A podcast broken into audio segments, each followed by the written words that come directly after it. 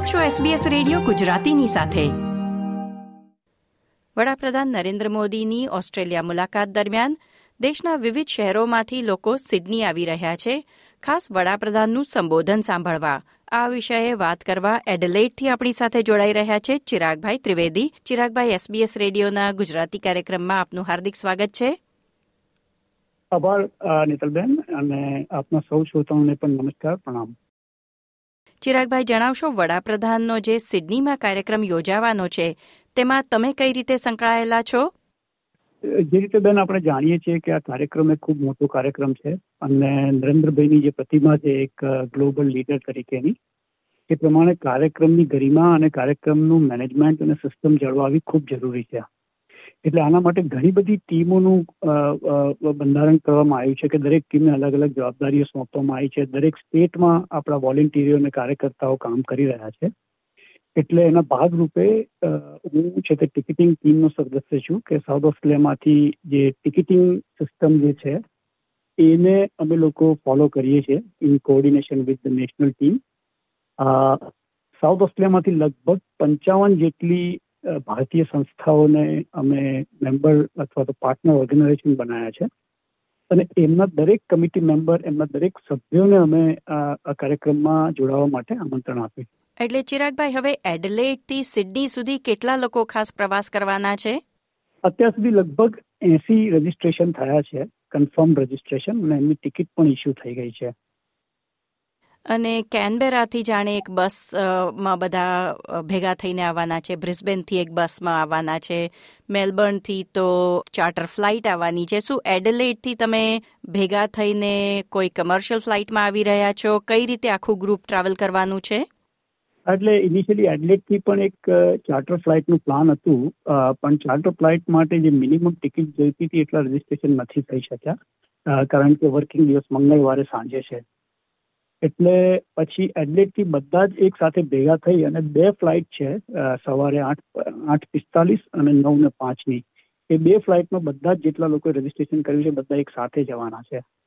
અને અમે પ્રયત્ન કરીએ છીએ કે સિડની એરપોર્ટથી વેન્યુ સુધી જવા માટે જો એક બસ અમને મળી જશે, તો જેટલી બંને ફ્લાઇટમાં લોકો આવશે, બધા એક સાથે એક જ બસમાં બેસીને એડલેટની આખી ટીમ જશે કાર્યક્રમમાં. ચાલુ દિવસે રજા લઈને આટલી લાંબી મુસાફરી કરીને લોકો આવી રહ્યા છે. તેની પાછળ શું મોટિવેશન છે? ઘણા બધા લોકોના ઘણા બધા વિચારો છે. એમાંનો એક વિચાર એવો છે, અમુક સંસ્થાઓ એવું કીધું કે નરેન્દ્રભાઈ જયારે દેશ માટે આટલું કામ કરી રહ્યા છે, એમની કાર્યકુશળતા કાર્ય સફળતા અને દિવસના અઢારથી વીસ કલાક જો કામ કરતા હોય અને એ જો આવતા હોય એ જો ઓસ્ટ્રેલિયા આવતા હોય તો આપણે એમના કાર્યક્રમમાં જઈ અને તન મન ધનથી સપોર્ટ કરવો જોઈએ. એક તો એવી ભાવના લોકોની છે. બીજું છે તે નરેન્દ્રભાઈની જે પ્રતિભા છે, જેમ જેમણે કહ્યું કે ગ્લોબલ લીડર તરીકેની. એટલે એ એમની પર્સનાલિટી અને એમનું વક્તવ્ય અથવા તો એમની સ્પીચ એટલી સરસ હોય છે કે લોકો આ મોકો છોડવા માંગતા નથી. એટલે આવા બધા ઘણા વિચારો અને ચર્ચા જે લોકોએ રજીસ્ટ્રેશન કર્યું છે એમની સાથે થઈ છે અને લોકો ઘણા જુદા જુદા સોર્ટ ઓફ ઓબ્જેક્ટિવથી આવે છે. એમાંથી મોટા ભાગના ઓબ્જેક્ટિવ આ રીતના હોય છે. અને બે હજાર ચૌદમાં જ્યારે વડાપ્રધાન આવ્યા હતા અને સિડનીમાં એક મોટી સભાનું આયોજન કર્યું હતું, ત્યારે તમે ભાગ લીધો હતો, ત્યારે પણ તમે એડલેટથી સિડની આવ્યા હતા? હાજી, ત્યારે હું ખાસું લાંબુ રોકાયો હતો પણ ખરો, સિડનીમાં કાર્યક્રમ ના આયોજન માટે. અને એ મને એ કાર્યક્રમના જ્યારે હું સંસ્મરણો વિચારું ત્યારે એવું લાગે કે એક ઉત્સવનું વાતાવરણ હોય છે, વેન્યુ ઉપર. લોકો આખા ઓસ્ટ્રેલિયામાંથી આ વખતે ડાર્વિનમાંથી પણ રજીસ્ટ્રેશન થયા છે અને ન્યુઝીલેન્ડથી પણ લોકો આવે છે. એટલે જે બે હજાર ચૌદમાં નહોતા આવ્યા. એટલે બે હજાર ચૌદનો પણ કાર્યક્રમ આટલો જ વિશાળ, આટલો જ ભવ્ય હતો, પણ આ વખતે એના કરતાં પણ વિશાળ, એના કરતાં પણ ભવ્ય થશે, કારણ કે લોકોમાં જે ઉત્સાહ છે આ કાર્યક્રમ માટે, એ બે હજાર ચૌદ કરતાં ઘણો વધારે છે. ચિરાગભાઈ તમે જે ઉત્સાહની વાત કરી રહ્યા છો એના વિશે એકાદ પાર્ટિસિપન્ટ વોલન્ટિયર સાથે પણ વાત કરવી છે તો સુમનભાઈ સાથે વાત કરી શકું? હાજી હાજી ચોક્કસ. સુમનભાઈ પણ ત્રેવીસમી સવારે જ અહીંથી બધાની સાથે ફ્લાઇટમાં નીકળવાના છે અને કાર્યક્રમમાં પરિવાર સાથે જોડાવાના છે.